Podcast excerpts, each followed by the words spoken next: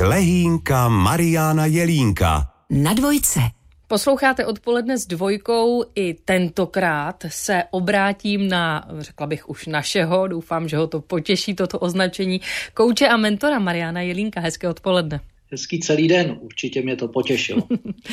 Čtení je velmi důležité. My jsme v jednom z minulých dílů na to narazili při tom, když jsme si povídali o termínu digitální demence. Pojďme se tedy zaměřit na to, jak moc je čtení důležité, hlavně tedy u dětí. Čemu pomáhá? Tak čtení eh, pomáhá, vzbuzuje fantazii, vzbuzuje představivost, samozřejmě vzbuzuje i daleko větší vazbu, emoční vazbu mezi tím, kdo čte, a což by měla být maminka, tatínek, babička a eh, tím posluchačem nebo tím dítětem.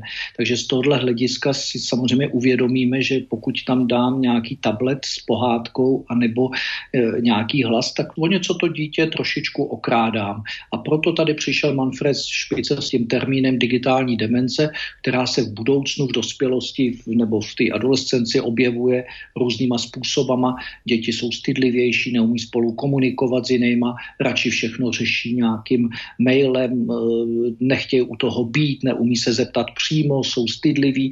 To znamená, díky tomu, že komunikují od dětství vlastně přes tu digitalizaci, tak začínají mít problém v určitých věcech. A o tom on hovoří jako o digitální demenci.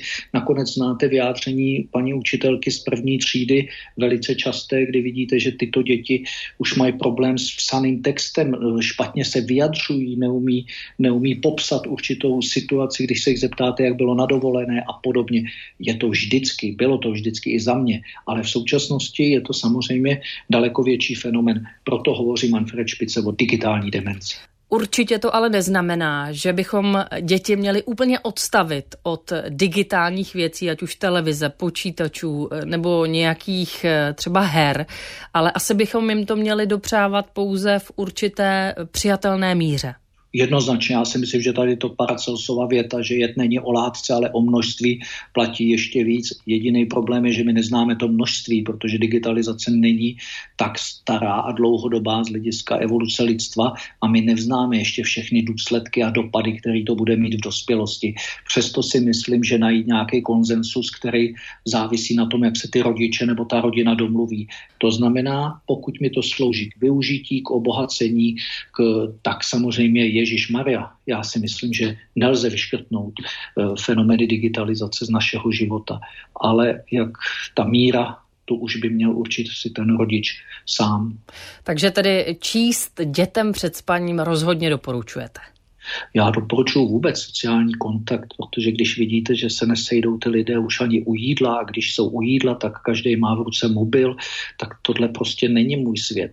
To samý máte s tím, že když teda dítěti jdu dát eh, dobrou noc, nebo jsem chodila, nebo teď už vnoučatům, tak eh, mě naopak baví se k ním sednout a povídat jim něco, co oni třeba chtějí, nebo eh, si vymyslet i příběh, který jsem zažil v ten den, který jim samozřejmě řeknu jejich formou, jejich ústy. Takže já v tom mám i určitý potěšení a myslím, že nás to ohromně zbližuje a že je pak hezký, když ty děti se vás zeptají, jestli dědo půjdeš dneska nám vyprávět pohádku, tak je to takový, takový milý. Pro mě je to ta radost a vnímám to, že to mám asi po otci, který mi chodil vyprávět pohádky a dokonce u toho dělal i určitý zvuky a bouřky a bral si pekáč, aby to vypadalo jako, že prší a já na to hrozně rád vzpomínám a možná ve mně vytvořil právě nějaký ten smysl pro fantazii a pro jazyk jako takový a vyjadřovací schopnosti a tak dále. Takže já jsem toho zastánce. Díky za tipy, jak zabránit zabránit tomu, aby naše děti podlehly digitální demenci. To byl na dvojce kouč a mentor Marian Jelínek. Díky a naslyšenou. Naslyšenou.